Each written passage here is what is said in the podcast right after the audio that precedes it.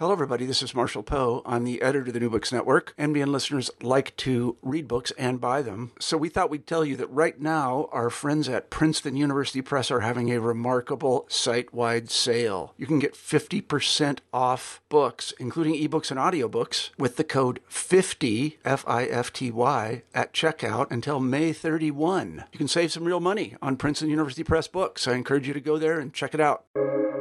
Welcome to the New Books Network. Hi, and welcome to New Books in Genocide Studies. My name is Kelly McFall from Newman University, and I'm the host of the show. And today I'm thrilled to welcome Donald Bloxham and A. Dirk Moses to the show. They're the editors of a terrific new book, a volume titled Genocide Key Themes. Both Donald and Dirk are familiar figures in genocide studies and on the New Books in Genocide Studies podcast. Donald is Richard Pares Professor of History at the University of Edinburgh and he joined me for a conversation early in the history of this channel, almost 10 years ago, about his, uh, at that time, new book, The Final Solution to Genocide. Dirk is the Anne and Bernard Spitzer Professor of International Relations at the City College of New York and a senior editor for the Journal of Genocide Research.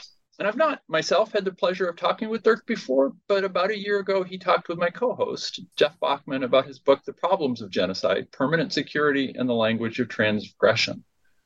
Dirk and Donald, thanks for joining us. Welcome to New Books in Genocide Studies.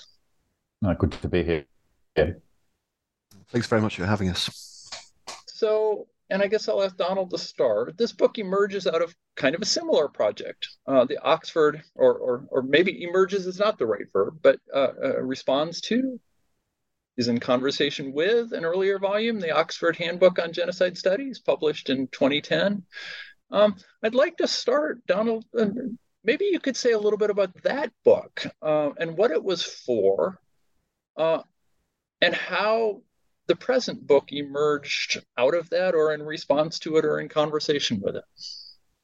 Yes well thank you. As you say this the, the, handbook's now unbelievably 12 years old and at the time we wanted to produce something that was quite comprehensive um, whilst at the same time also trying to have a distinct sort of historical take. So it was a combination of um, essays on different dis- disciplinary perspectives, um, but with a foregrounding of, of, historical of case studies written by historians, and um, a series of conceptual essays too on topics like gender and genocide, ethnic cleansing and genocide, the state and genocide, genocide and memory, and so forth, and then a series of essays also on um, responses to genocide in the international community, uh, legal, political, and so forth, and um, so we were we were hoping to hit a number of different press a number of different buttons there, and and, and the book's generally been very well received, I think, uh, and it has this kind of somewhat encyclopedic quality, and we were very pleased with, especially the I think the way in which we tried to address genocide across time, thinking about changes and continuities in different temporal as well as um, spatial contexts, and um, it's a very large book, though, uh, as you anyone who's picked it up will realise. A very weighty book. It's about 700 pages. Um, Oxford University Press, who published it, wanted us to produce something which built on it, but was more um, portable. Um, and asked us, in the first instance, I think they invited us simply to republish um, revised copies of some of the essays, and a number of the essays in there, uh, roughly half of them are um, are upgraded versions, updated versions of, of essays that appeared in in the handbook, but they're all uh, about the other half are, freshly um, commissioned for the for this this book itself, genocide key themes. And I'm looking at it now, and I think the driving idea here, while the, while the handbook was an attempt to be quite thematically comprehensive, we also wanted it to be not historically comprehensive. Of course, nothing could ever be that, but certainly, you know, historically very broad ranging in terms of its case studies the new genocide key themes book, we just left case studies out of it entirely. Um, firstly, because that's the area in which so much new work being done all, the time. You can't keep up on that, and it, and it would again it would mean this book was even longer. And the whole idea of this would be this book was significantly shorter. It comes in about 400 pages. Um, very nice paperback edition, very reasonably priced. The but the the idea here really was to make it entirely thematic, so we could dig out a number of the essays and and um, update them. Ones I mentioned before: genocide and gender, uh, genocide and state.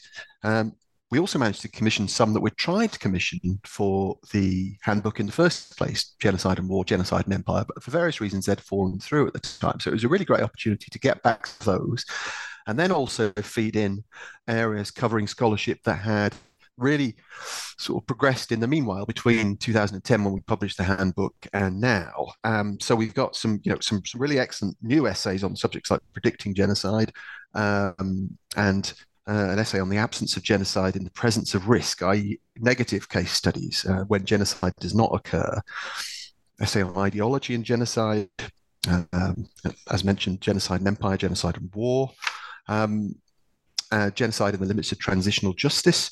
Um, Dirk entirely, but he can talk about that himself, rewrote his introductory essay to the volume. And so, yeah, this is a very much this is a conceptual um, a conceptual uh, uh, collection. And the strength here is that all of uh, the authors for each of those chapters draws on a whole range of cases. But we really wanted to foreground the concepts here to, to kind of excite the reader, but without overwhelming them. And that's what I hope uh, we've achieved. And, and you say excite the reader. Who's who's the audience that you were aiming for? Here we were told we were given i think we were given fairly specific guidelines with, with our idea here is we, we, we describe it in the introduction as an entry level text yeah.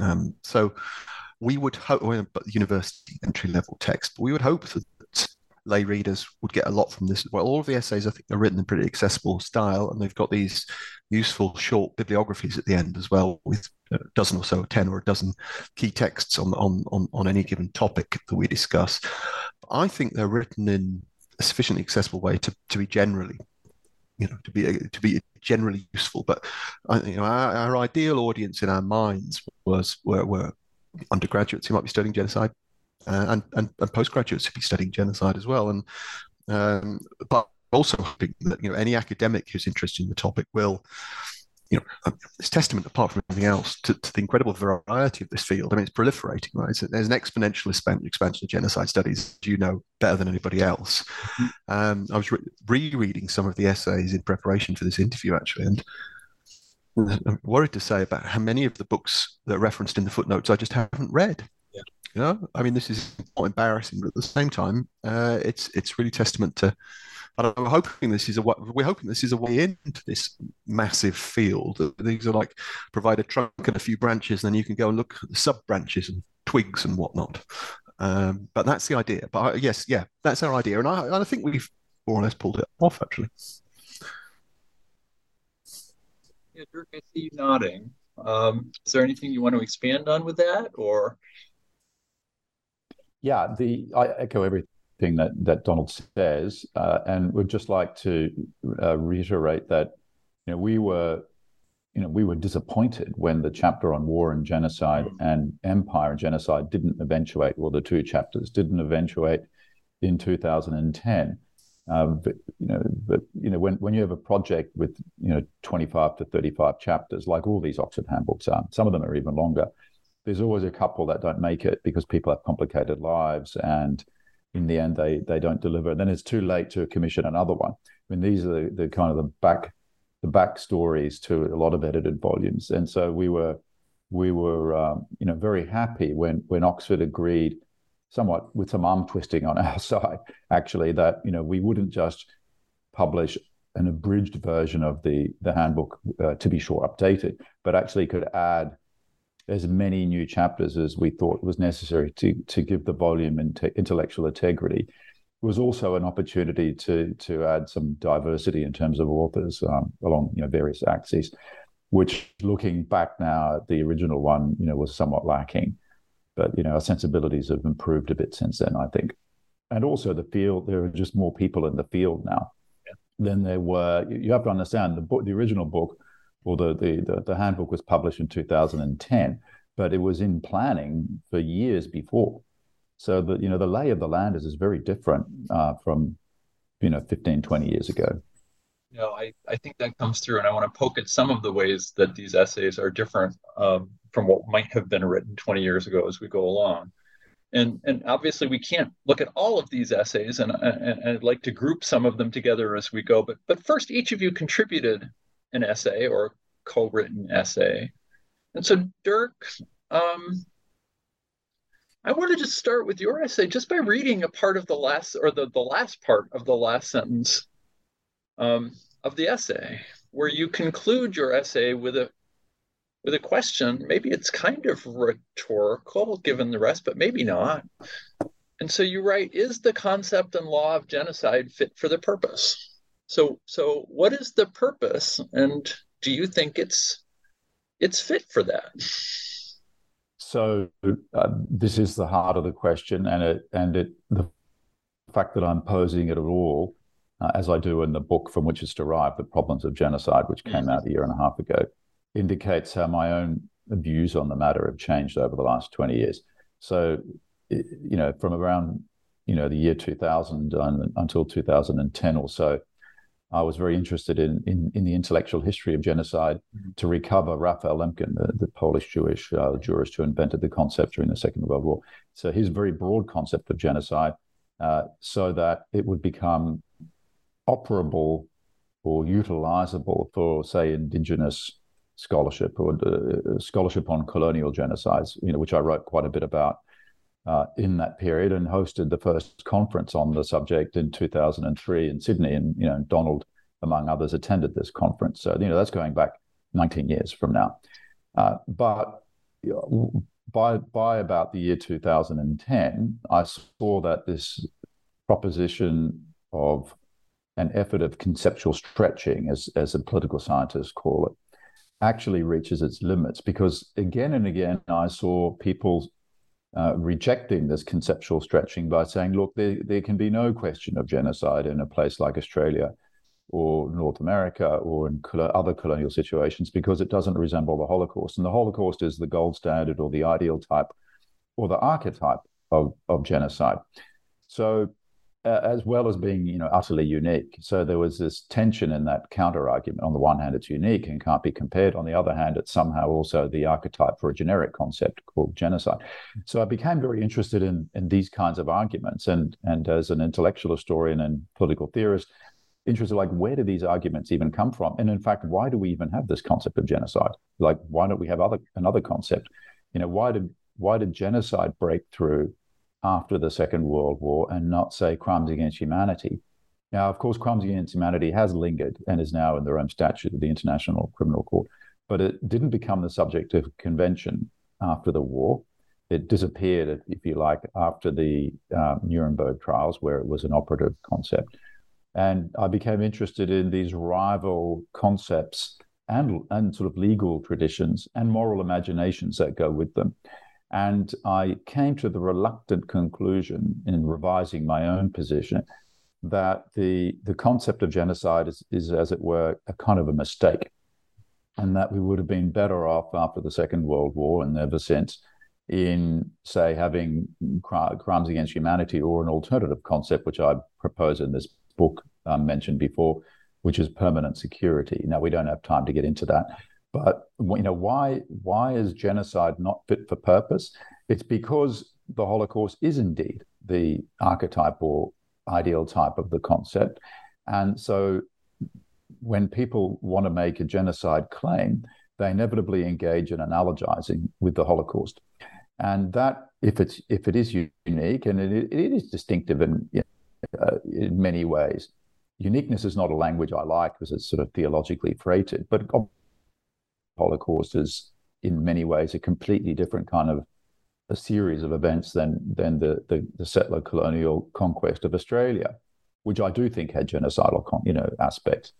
Um, but you know, putting these in one frame is just you know intellectually, conceptually very fraught. Uh, uh, by, by using the concept of genocide as opposed to other concepts. So I I came to see that it, it got in the way because vic- victim groups or advocates for victim groups since the war engage in sort of this fruitless analogizing and trying to shoehorn their own circumstances into the history of the Second World War, and thereby preclude the fact that you know, all these cases, virtually all these cases, like say the Nigeria Biafra War or the secession of East Pakistan from Pakistan in 1971 to form Bangladesh, were uh, civil wars uh, and the like, in which um, there was mass civilian ca- casualties, or there were, and then at the time, uh, this sort of debate erupted about whether there's a genocide or not. And it was all this nitpicking about, about well, did this look like the Holocaust? And so instead of engaging in a in a serious uh, consideration of you know why is this violence taking place, and what can we do to stop it, and to prevent that kind of thing in the future, uh, the global community then, as now, engages in this in this uh, debate about categories. Is it is it genocide or not? And if it's not, and this is the clincher, then people go, well, and that's okay then. It's not so bad. I mean, there was an audible sigh of relief in Khartoum when when the United Nations uh, Commission of Inquiry on what was going on in Darfur, I think it was came out in 2005, said this was crimes against humanity uh, and not genocide, as if as if crime against humanity were not such a bad thing, and that they could live with that. I think that's an appalling situation, and I was I was interested in writing uh, an account of how we got to that.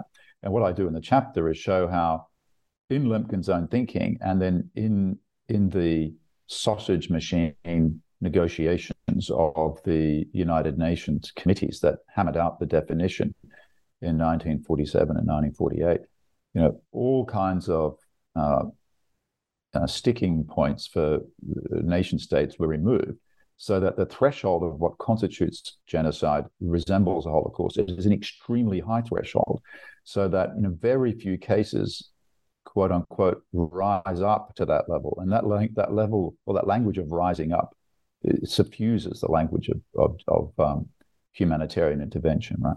Uh, so that it, it, it, so that nation states can wage the kind of warfare that, say, Russia is waging, uh, which is you know, highly destructive, but you know, probably very difficult to legally classify as genocide. Or that the Americans waged in Vietnam and before that in in North Korea, where the saturation bombing of large parts of that state killed two million people, most of them civilians, and, and is never talked about in the field of genocide studies, right? So it's the emissions that are as interesting as and as anything, and the concept of genocide is a filter or a lens which omits many mass casualty events uh, against civilians in the 20th century, the largest of which is the Great Leap Forward, possibly 45 million Chinese dead, and not even a military context, right? But you know, if we're interested in in civilian destruction, then the genocide lens kind of gets in the way. And and you know, the the the, the argument is deliberately radical uh, and and is meant to you know rattle the cage epistemologically. Now, a lot of people in the end may reject it, but I just want the I want them to denaturalize these intellectual and legal categories and not take them for granted as given. So I, I want to ask you about them now. I'll just point out to, to people who may want to read the volume. There's a lot of information about Raphael Lemkin himself in the essay that is really interesting and important in this. And, and I'll just point people to the book to, to get that. Uh, and also remind people, longtime listeners, that that um, there are a number of the books that Dirk cites here, um, where there are podcast interviews back in the archives, so you can uh, hear Donna-Lee Frieze and Stephen Leonard Jacobs and some other people talk about their contributions to this field. Um, I've been trying to figure out a way to kind of frame this question, um, and I guess maybe I'll do it by introducing my background slightly because I'm old enough that genocide studies was emerging as a field when I was in graduate school. And so I was trained as a military historian. Uh, and in particular, at that time in military history, uh, there was a lot of engagement with this question of total war as, as a definite, as a category, categorical kind of question, but also as in terms of the writings of military theorists and strategists in the 19th and 20th century trying to understand how we came to a position of um, of embracing the targeting of civilians. And so I wonder, I, I don't know the answer to this question. I don't get to teach genocide studies very often at the small school I'm at is there an intersection you see with those two kind of literatures genocide studies and the kind of military history attraction you cite a couple books on air warfare and the emergence of air strategy what i don't know i'll stop there and see see how you'll respond Yeah, well, thanks for raising that point because it is quite central in, in the essay and also in the book. Uh, you know, the problem with the literature on the origins of the genocide concept is that it's so teleological and and and positive the, and Whiggish in the sense that you know it takes Lemkin's own self-understanding as the you know moral and intellectual uh, guiding point, and narrates the success of of his breakthrough and as a revelation of a truth. Finally, genocide is recognized. Finally, the crime without a name is named. Okay. Now, methodologically, I found that uh, problematic because it omits the issues that he omitted. You know, what what was the conversation or what were the conversations that were going on in the interwar period when he dreamed up the you know the origins of the genocide concept that he registered and contributed to and what were the ones that he ignored now the ones that he ignored are the two that you mentioned one was the uh, debate about total warfare which came out of the First World War because you had the first total warfare, at least in Europe. I mean, in in, in the colonies, of course, the uh, indigenous peoples, colonized peoples, had been subject to total warfare for quite a long time. But leaving that aside, within Europe, the First World War is the first experience of total warfare, and then leads to you know large scale theorization by by you know um, military strategists as well as some of the generals like Ludendorff, who wrote a book on Krieg. Uh, the other debate that that emerges from the war is about and is related to total warfare. It's about aerial warfare because for the first time you have, I mean, by today's standards, obviously somewhat limited deployment of uh, primitive aircraft, but you know people could see that you know this technology would quickly develop and evolve in the interwar period as it did, and we end up you know with um, uh, B-20, is it B-29 flying fortresses, you know, by the end of the Second World War, which are dropping uh, nuclear weapons or atomic bombs, right? That's an enormous technological development within 30, 30, 40 years, right?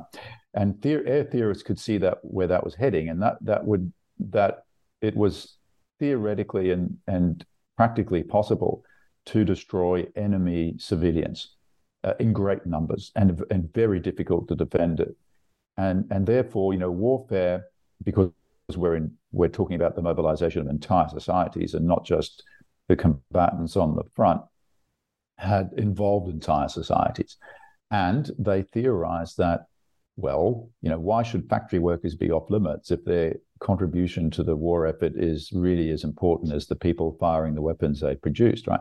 So all these considerations going on, which which uh, elided the traditional distinction between combatants and civilians, which was the foundation of international humanitarian law, all the you know the laws and customs of war, you know, which go back centuries and and which constituted for the quote unquote civilized European powers the distinction between civilized and savage warfare.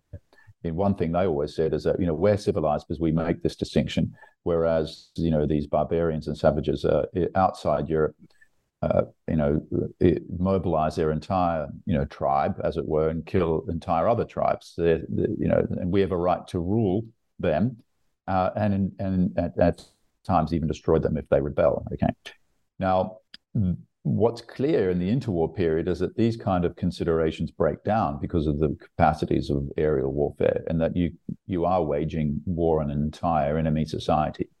Now, Lemkin's is not interested in this really important debate, which you know, when in the in the nuclear age is really important and and elemental. He is only interested, in a sense, in the in the outcome of those uh, minority treaties after the First World War, in which the new states in East Central Europe, uh, which emerged out of the collapse of the various um, defeated empires, the Ottoman Empire, the German Empire, and the Austro-Hungarian Empire, and the and the Russian Empire, uh, these are the swath of states from the Baltic to the Black Sea, many of which are forced to, for the price of statehood by the League of Nations, to accept these treaties in which they are they guarantee to treat their national minorities in a certain you know way, and that they are answerable to the League of Nations. So it is a violation or or intrusion into their sovereignty, which they deeply resented, right?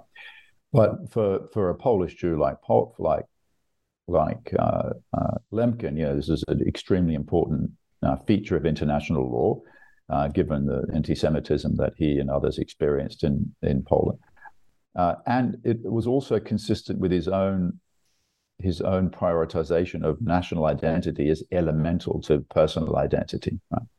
He was a he was a Zionist, uh, and um, so he his his view of humanity was one of you know a symphony of nations, which was classical trope of liberal uh, nationalism since Mazzini and Herder before him. Right, so you know, but other other forms of Jewish politics in the interwar period, like autonomism or Bundism and so forth, shared this you know national view of uh, individual uh, identity.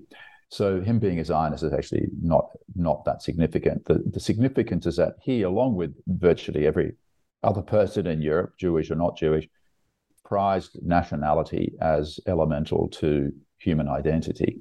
And the Genocide Convention really reflects that. You know, my view is that, well, that leaves other categories of civilians out of the protected, out of protection. You know, and that they're covered, however, by a notion like crimes against humanity, right? So it ethnocizes our our, our, our human ontology, and I, I, don't think I just dispute that national identity is the first uh, or the most most important element of people's identities. I mean, maybe for some, but not for others, right?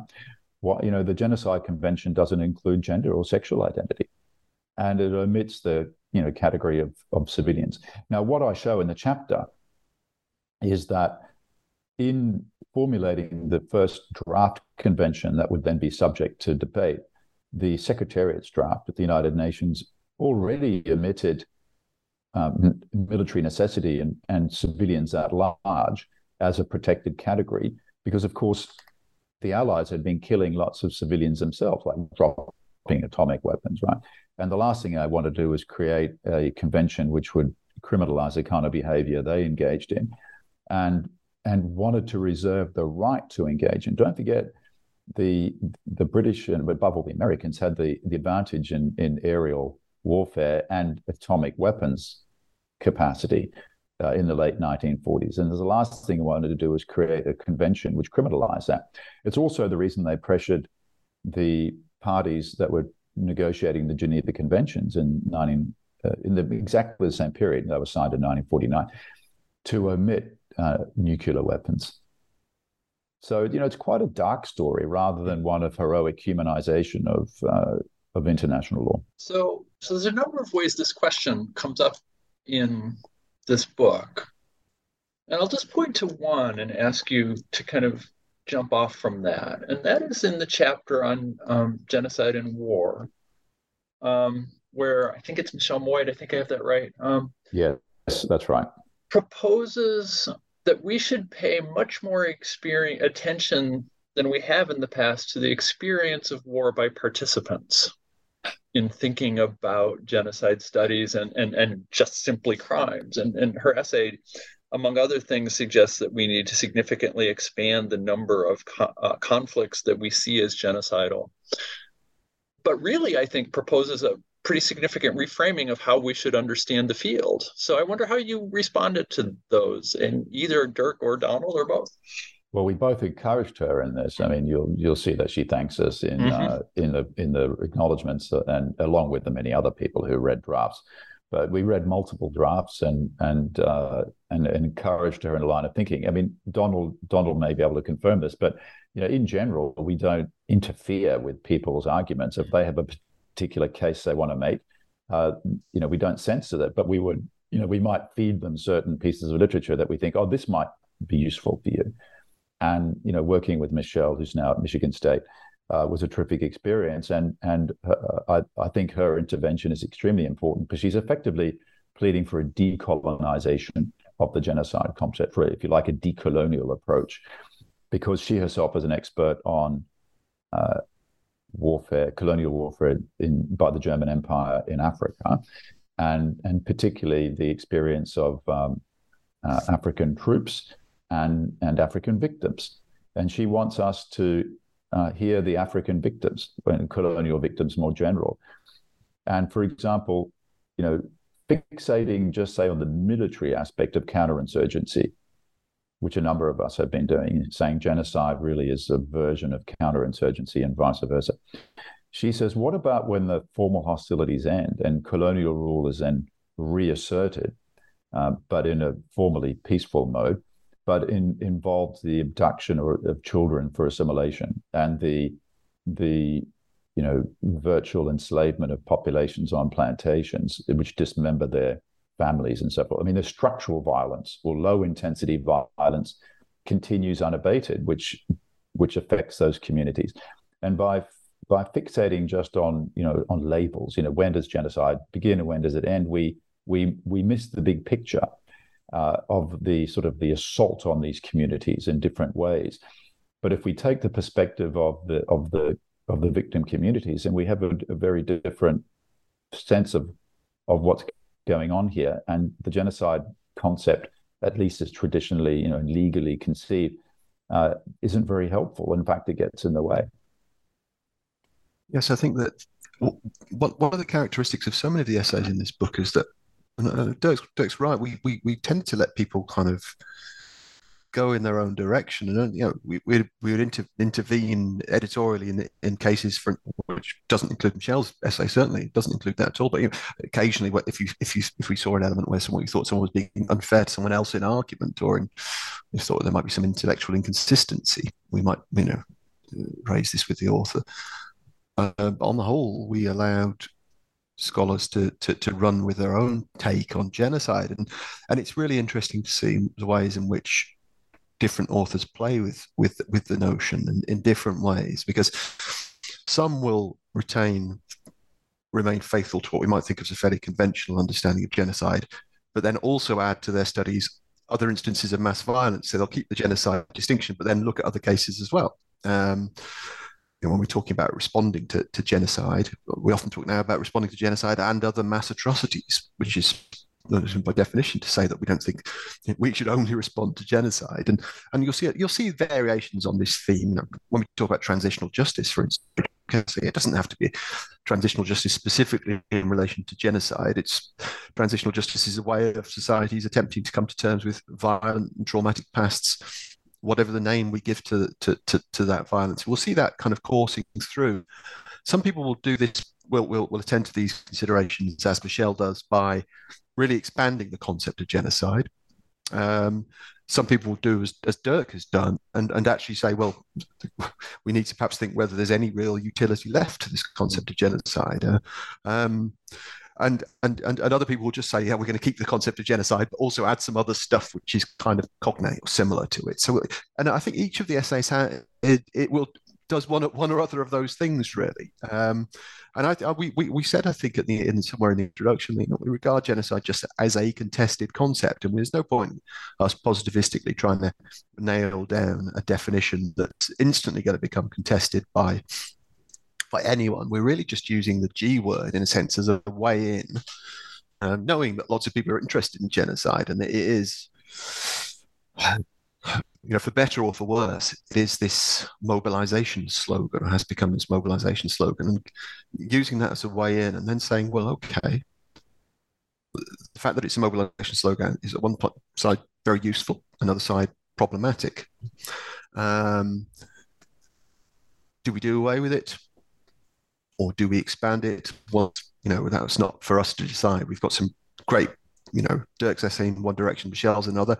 In a sense, they they come from a very a similar sort of sensibility, I think, actually, even if their conclusions are slightly slightly different as to what we should do, you know, as to as to as, as, as to the retaining or otherwise of these categories. And really, I think, you know, looking at thinking through the book actually not this is really important, but it strikes me that probably a whole, uh, quite a, a, bunch of people with very different political views have contributed to that to this book as well. And um, um, which I'm you know, quite proud of actually. You know, it's it's it's it's it's a book which is which has accommodated a number of different political perspectives and intellectual perspectives within this. Um, just to, in a way, I think you know there's a there's a, a, sort of underlying ongoing argument about genocide and what what it should do politically, what it does intellectually, and what it should do intellectually. You know, and so on. So, um, yeah.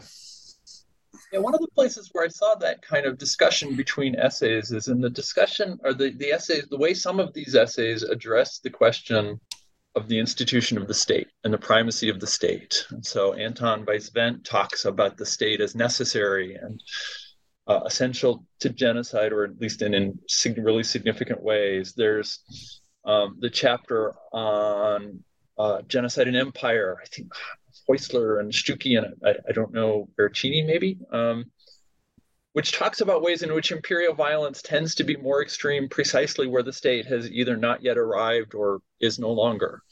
And so I wonder, as, as you've read these um, these collectively, what what you can say about this question about the role of the state and state level institutions as opposed to the absence of a state or or of other institutions. And, uh, just Donald, you can start, and then you This is a very big question. This is a very big question. Um, what can I intelligent, intelligently say at a, at a, at a semi abstract level? Well, much depends on what we take the state to define. Um, and whether we're talking of thinking about the state as sort of the focal point of, of contestation or the state as as as as the, as the principal actor, whether we think about the state in its capacity as legitimating certain forms of violence as opposed to actually enacting them, as we might see those. You know, there are different scenarios at play in each of those. Um, you know, classically, we might deal with situations in um, Australia in the 19th century where you've got a settler society enacting violence at some distance from, from the state, and often, you know, sometimes at least with the sort of official with the state kind of potentially objecting, you know, what these the authorities in London, parts of the authorities in London objecting to what's going on, but actually not doing anything to impede the meaningfully impede the process, and in fact doing everything by its continued agenda to expand the logic of the process, even whilst kind of or to you know or to press on with the logic of, of settlement and, and, and expansion, the you know both in terms of people and in terms of the economics of the situation, uh, in such a way that feeds the logic, even whilst kind of decrying the consequences. Um, and in that sense, you know, you, you know, where do we where do we fit the state into that exactly? Well, it's it's, it's in a form of relationship with the society. It's you know, it's it's part of a relationship. It's part of the picture. In other cases, much more obviously, the state is is a direct perpetrator uh, and, and organizations under its control are, are direct perpetrators. Um, you know, when we bring in bureaucracies and we bring in militaries in fairly conventional command structures, then there's the case, you know, many cases we, where we use paramilitaries. Now, I think so much of the scholarship on paramilitaries, you know, shows how this does some, somehow lead back to the state. But there's often a, you know, there's that somehow can cover a, quite a broad range of cases if you take the SS, for instance, as, as a kind of form of, you know, they, they are in terms of their uh, um, involvement within the main, within the state mechanisms, they're, you know, they're the ultimate professionalized paramilitaries, if you like. Whereas if you take the paramilitaries who um, are involved in massacring Armenian uh, deportation convoys, some of those paramilitaries are one further removed, one removed from the state. Now they're fulfilling exactly the goal the state wishes, but the state isn't always directly in control of them. And, and so, by definition, they bring something new to the process. Um, they're not always in control of the state uh, and the control of the state. Sometimes that's potentially a problem. You know, um, sometimes it isn't. Much will depend. Um, but you know, it depends whether we're viewing. You know, clearly, you there, there, there will inevitably be cases where the, the state in the form that we tend to understand it isn't there. And we can always redefine the concept of state. So it satisfies the conditions of being there, but that seems like a rather circular activity. But what, it, what what's clear is that, and I think Anton makes a nice, interesting argument about this in the relationship to Islamic State is is is you know the state-like quality of some of the entities that have been involved in uh, that even aren't ostensibly state-like. Uh, but you know, part of this is going to come down to definition all the time. Um, and I, will perhaps leave Dirk to touch more on, on on a bit more on the on the imperial side of things. And well, you covered it quite well there, Donald. I mean, where do you stand, Dirk, on this on on st- state non-state? I, I think you know that in um, thinking about, uh, I don't know, uh, uh, particularly I guess with with regard to that answer, you know, the idea about advance of state, retreat of state, and then there's some state in some situation in the middle where where it's perhaps. Yeah. Well, conceptually, it's interesting to you know understand genocide as formulated in you know in the context of the Second World War when you have the apotheosis of militarized and totalitarian states contending with one another, you know, as well as the the the, the states in the West, uh, and so the the genocide concept is formulated in in the sense the period of high modernism, where the the state is at the one on the one hand um, the sword and the shield, you know, it's the perpetrator uh, as well as the you know the possible antidote, you know, the a, rival state defeating that one, and really that's our model of humanitarian intervention, right? The state is the you know a, a rogue state is the baddie, and then uh, good states will come and put an end to it. But if we go back over the, the last few hundred years, we can see it's often company states or para states that are committing mass violence against civilians, whether uh, in uh, the Congo in the 1890s, you know, when it's you know a personal fiefdom of the, the, the Belgian king, you know, it's then it then becomes officially r- governed by a Belgian state. I think in 1908, after all the abuses are uh, exposed, uh, or in or in uh, the depredations that occurred, you know, under the East India Company in India uh, for hundreds of years until it was taken over by the British Crown in 1857, right?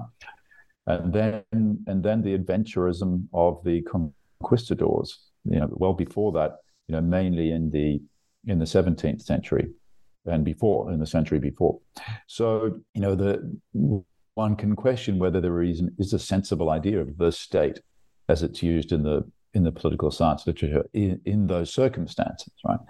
So you know we're we're talking we're talking about paramilitarized uh, you know company companies and corporations and and privateers adventurers and so forth right?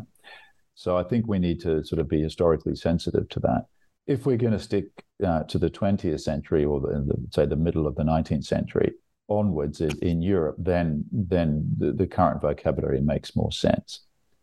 The essays where that comes through um, it's actually the way the author, um, and I'm sorry, I don't, I don't know her, and I don't know how to pronounce her last name, but of the of the SS, essay on prediction, um, asked. Uh, suggests at the end of her essay that we need to pay, more attention to non-state actors and non-state origins and, and so you've got two essays on prediction in this i wonder if there is where, where you think we're at about our ability to predict genocide usefully um, and whether usefully what what usefully means. And so donald i think that's you. Uh, where oh. what did you make of these essays? Well i'm always impressed by actually by political scientists. I'm more slightly hmm. intimidated by them as well. And really these questions about what I, I mean I, I, th- I, think i prefer these models that uh, are generally talk about risk, you know, mm. balances of risk, and, and, kind of this one is a, a, situation, a society that's or a state that's slightly more at risk than this state, judging by this, that, and the other character. So not an attempt to at kind of specific prediction, just a kind of general risk indicators, because you know, as I, uh, as, as as as, any, as anyone recognizes, there's a high level of contingent. Well, everything's in some sense contingent when you're dealing about human causation, aren't you? And what we're really dealing with here are theories of causation, aren't we? And and and and you're always going to have this trade-off between qualitative and quantitative approaches here. And uh, traditionally, I've been quite suspicious of of some of this of, of some of the, the, kind of broader political scientist science literature. But that's because I suppose when I started to study all this stuff in the 1990s, the literature there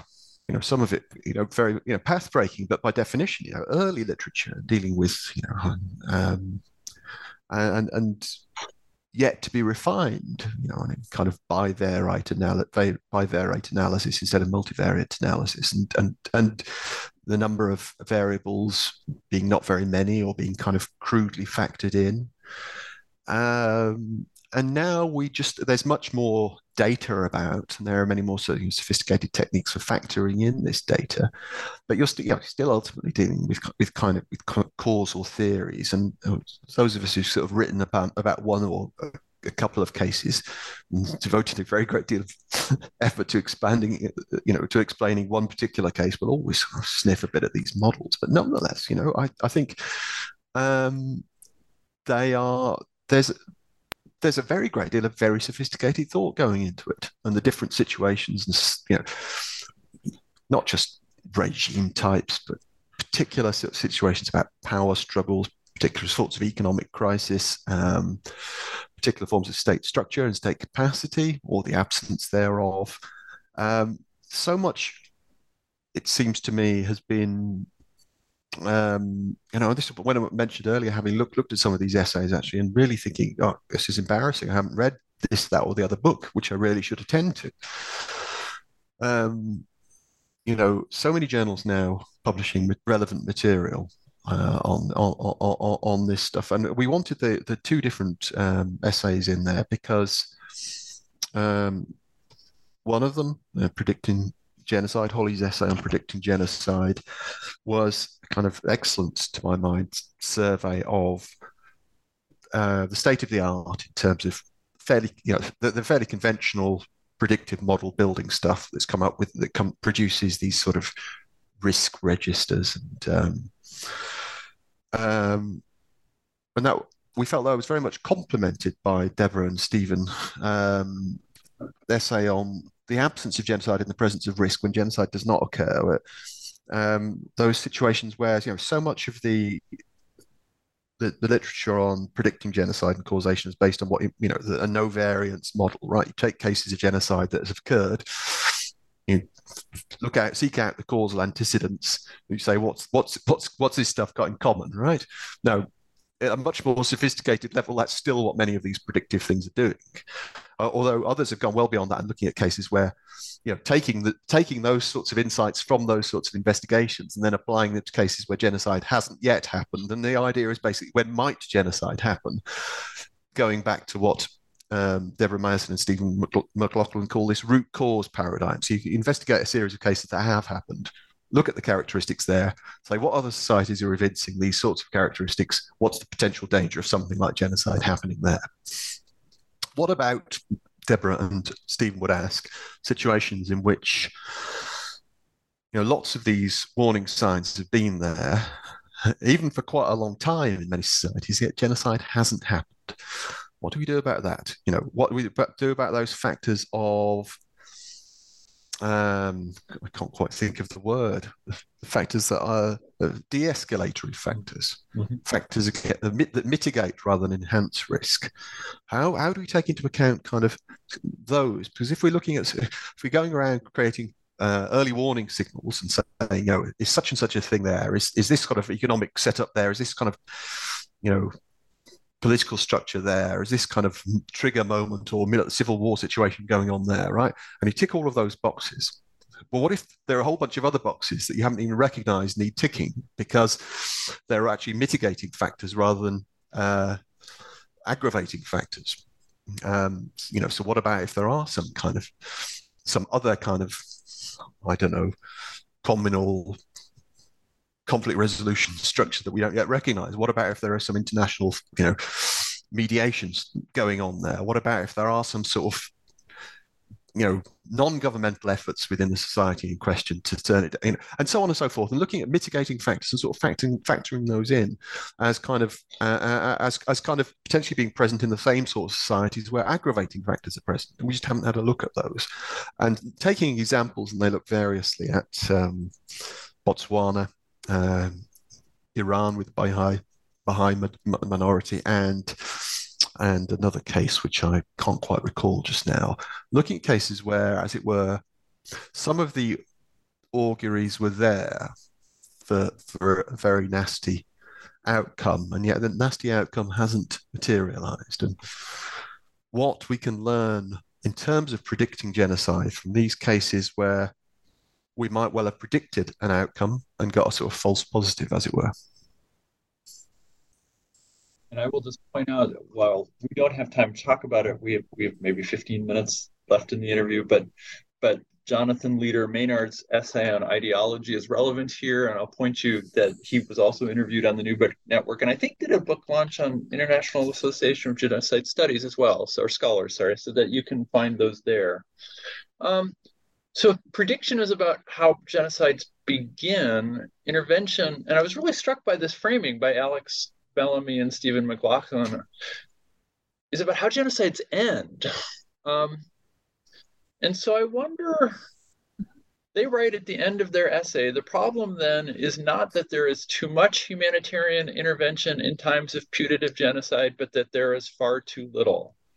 Because intervention to end genocide is so necessary and yet so rare, we commentators might help by worrying less about the damage done to international order by armed intervention against tyrants and more about the damage done to really existing human beings with international when international society stands aside.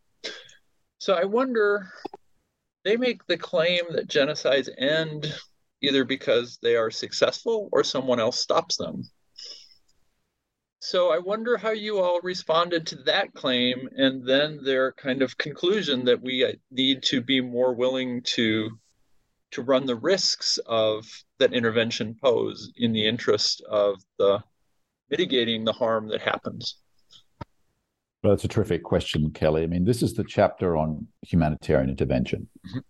Uh, they call it military intervention because uh, you know often that's what it comes down to. But the, the, the literature which they're responding to and developing is the humanitarian intervention literature, which has been booming since the 1990s because of the you know the the failure or the absence of intervention in Rwanda, the partial intervention in the Yugos- post-Yugoslav situation, then Kosovo later in the decade, and and then you know, the the the intense intervention debate around Darfur early in the noughts, and then the concurrent debate at the UN level about the responsibility to protect doctrine, which was uh, signed off remarkably by the Security Council in 2006, which is a humanitarian intervention doctrine by another name. So there's been an intensive debate about this. Now, the the consensus, you know, in the early 2000s, uh, and, and, and, this was something that China and Russia were prepared to sign off on, though they were diminished powers compared to today. I mean, this is important this was the age of American triumphalism and unipolarity after the end of the Cold War. And uh, the Western powers managed to to convince them to sign off on a on a sort of a, a mitigated humanitarian intervention doctrine. Uh, that, however, of course, under Chapter Seven uh, stipulations of the UN Charter, meant that uh, any intervention would need to be approved by the Security Council. You know, so all the great powers, right? which they very rarely do, as we know, right?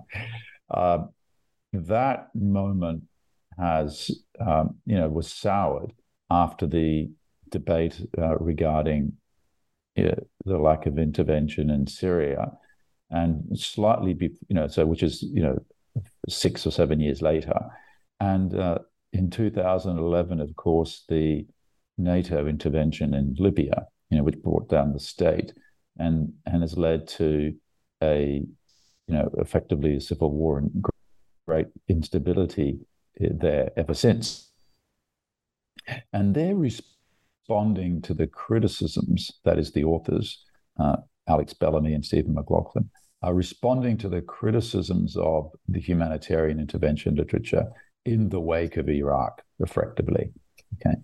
And so this is a very important essay because it really advances the the discussion beyond the pro and anti positions from 20 years ago. You know, there's, there's a lot more empirical uh, case material to work with, and here they answer the skeptics, as you as your quotation indicates, by saying, you know, we we shouldn't throw out the baby with the bathwater. Um, it is true they admit that states cynically use the humanitarian intervention rhetoric to advance their own cynical imperial aims. Uh, but that shouldn't detract from the the outcome, which is that in many cases an intervention will save lives. Okay, and that's that's their position. Now, much turns on the detail. The devil's in the detail. Did the NATO intervention, in which Russia and China now uh, argue greatly exceeded the UN Security Council mandate, you know, for them it was about all necessary measures to pre- to prevent the massacre, right? But NATO ended up taking it further, well, at least parts of NATO ended up taking it further to regime change. And it's because of this expansion of the man of the mandate or the remit um, that China and Russia felt was illegitimate. That they always it was one of the reasons they always opposed the same kind of solution for Syria. Now, the answer that Alex and Stephen come up with is that there was already a civil war going on in in Libya, and there's no evidence to to prove that the the destruction of the Gaddafi state worsened things. And they go one step further and say that, and, and here they have a point in terms of numbers, the the number of fatalities and the refugees uh, numbers that have been uh, created by the Syrian civil war are far worse than Libya. So, in fact, you know, had there been, they speculate, some kind of intervention in Syria, we may have had a, a, a least worse scenario than we have today. So that's where the debate is at uh, in terms of the empirical side of things. And I'm not qualified. I don't feel qualified to intervene on this, but I'm interested in observing this debate.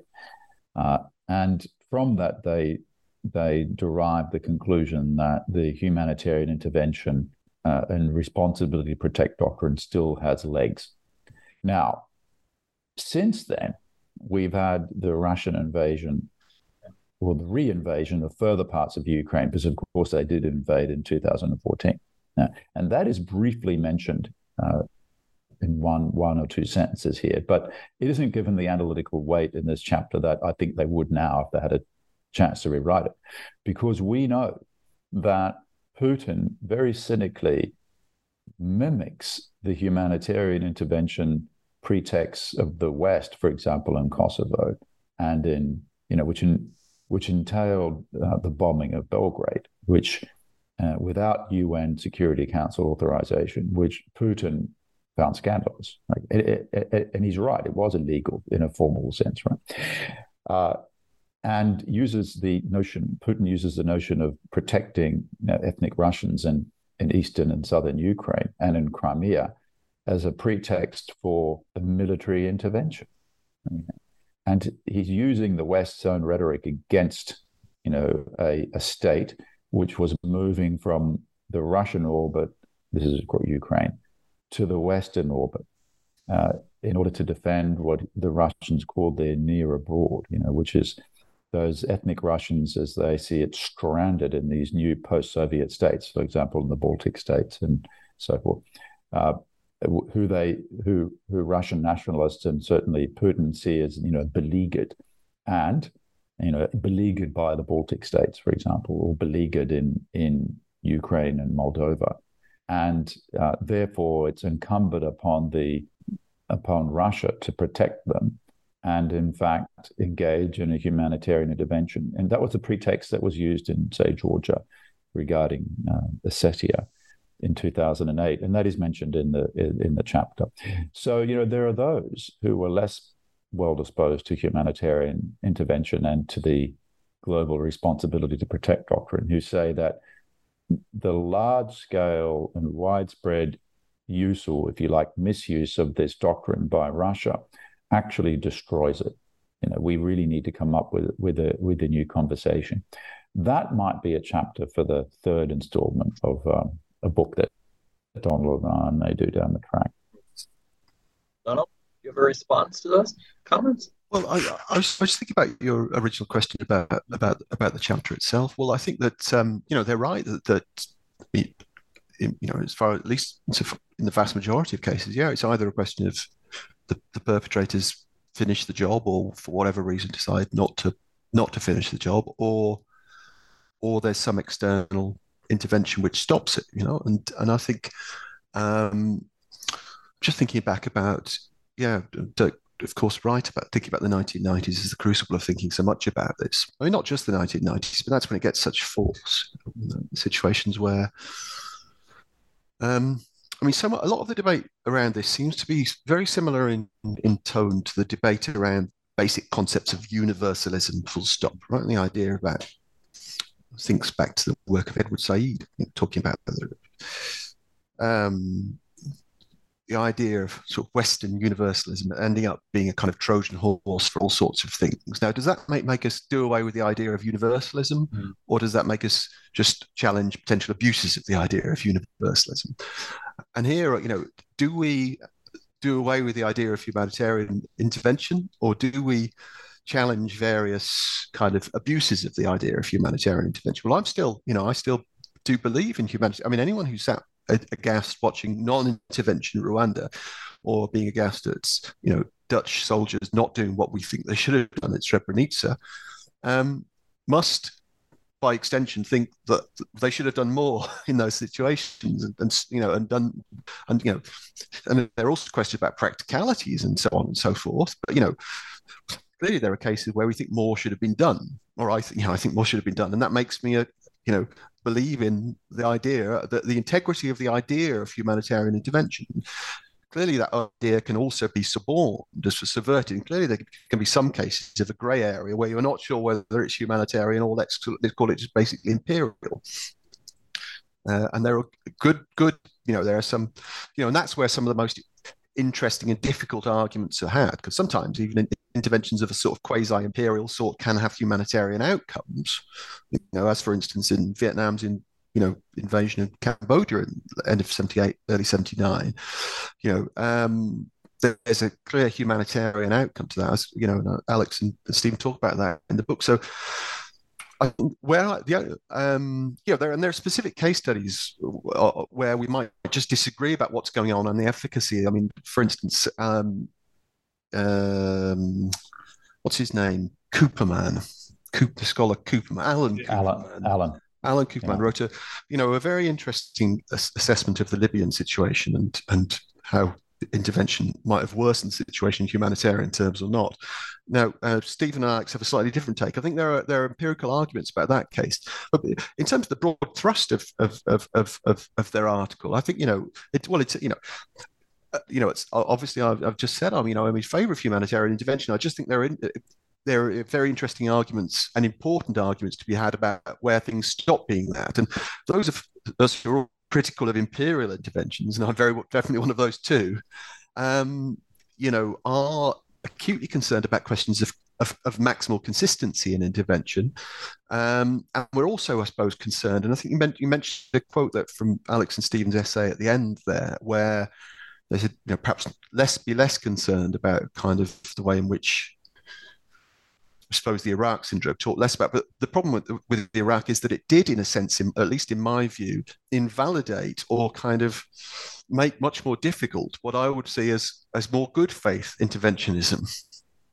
And and so in a sense, it's, it's you, you can't just brush that aside and say, you know, let's let's you know that there are certain situations just as there are certain situations in which external in- influence intervention can aggravate situations there must by definition be situations in which external influence uh, intervention can make things better uh, and and what I really like as well is at the very end of their essay, you know, I think it's, I mean, I think it's, you know, it's, it's it covers a lot of ground. This essay makes a lot of good points. At the end of this essay, they also talk about basically, I can't remember the very final sentence, but it's basically about the principle of doing no harm. In the first instance, when you're thinking about kind of interconnected world, you know, intervention you know, the, there's a kind of paradigm of it going in boots on the ground. Now that might only be the very, a very, you know, that might only con- kind of constitute a very small subset of the cases. We might want it to be uh, to be a bigger subset, you know, under certain conditions, right? But there's a much bigger potential subset, which isn't so much boots on the ground, just stopping arming people who've already got the boots on the ground from the perpetrator's side, you know, stopping kind of supporting, um, you know, tyrannical regimes because I don't know, they've got oil and want to sell it to you.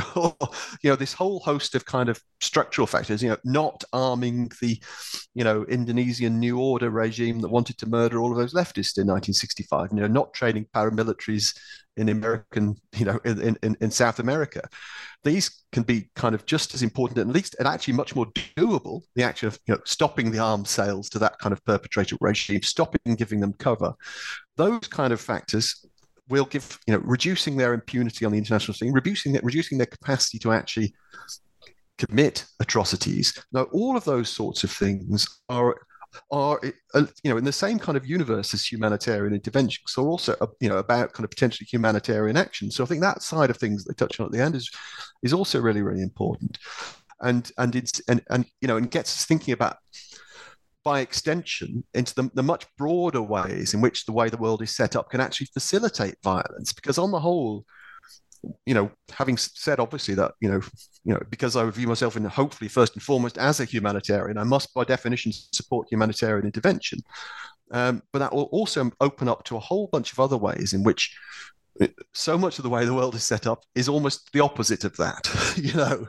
And it can actually be quite a subversive way into a big system critique you know, while starting from a position which is which is kind of sounds like, you know, um, you know, the good guys need to go in on their on their white horses and kind of sort out the situation in some some country where you know, and there's and that's where it has kind of potentially imperial overtones. Um, and you know, the idea there is of let's say in this situation, the West being the knight in shining armor, coming sort sort sort things out. As soon as you expand expand the concept, the sort of ways in which you know powerful countries in the West might act t- to minimize the chance of gross atrocity elsewhere. You start to think of the ways in which they're already implicated in the actual commission of it. Uh, and the acts of commission rather than just acts of omission, because so much of the literature on humanitarian intervention is we should have intervened there but didn't. Whereas actually, in some sort of way, we're always intervening in lots of different situations in a way that isn't obvious, but but is also potentially culpable, right? So that would be my kind of broad view of it. Once you start from the humanitarian principle, you know, which I do, you know, and hopefully, I think it, I think it's the the supreme principle for me in the sense of, you know, standing over and above my other political commitments and ideological commitments would be the humanitarian one, but it has to be taken in the round, you know. Well, that seems an appropriate place to stop. I have a long list of questions that we haven't gotten to, uh, one of which involves Donald's essay in this uh, uh, volume, which we probably don't have time to get to.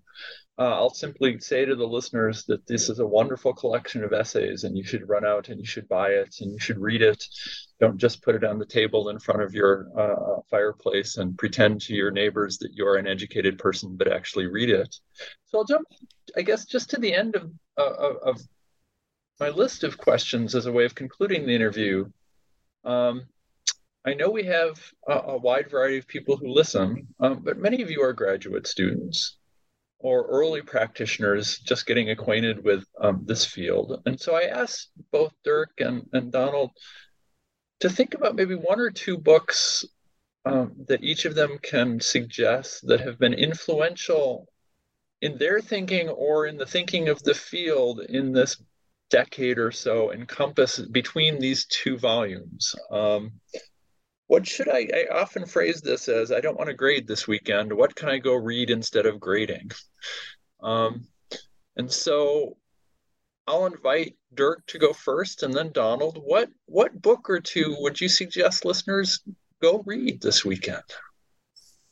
Well, the book, book that I recently finished and have co-written a sort of a long commentary on for a forum in, in a journal. Mm. Uh, it's called Violent Fraternities by the Indian historian at Cambridge, Shruti Kapila, mm. which is an, an intellectual history of uh, nationhood and uh, communal violence and and uh, uh non-fraternity uh, in the 50 years before the partition of India and uh, you know it's a really bracing uh, and at times tough read.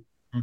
Um, but one's introduced to a range of thinkers uh, that one doesn't usually read in, in the intellectual history of India. I mean, obviously, people are, are familiar with Gandhi and Nehru, and you know they are discussed. But she introduces to a range of other thinkers, Muslim uh, and Hindu, and uh, secular secularizing, who who are not necessarily focusing on the anti-colonial, anti-British struggle as the uh, the central question of the day, but the question of you know what will the Indian nation be constituted by, who who is an Indian in the emphatic sense, and uh, given the the manifest diversity of that continent and civilization, and you know multiple civilizations, they come up with very different answers. Where in which, for many, you know, other Indians are seen as the prime enemy, not the British,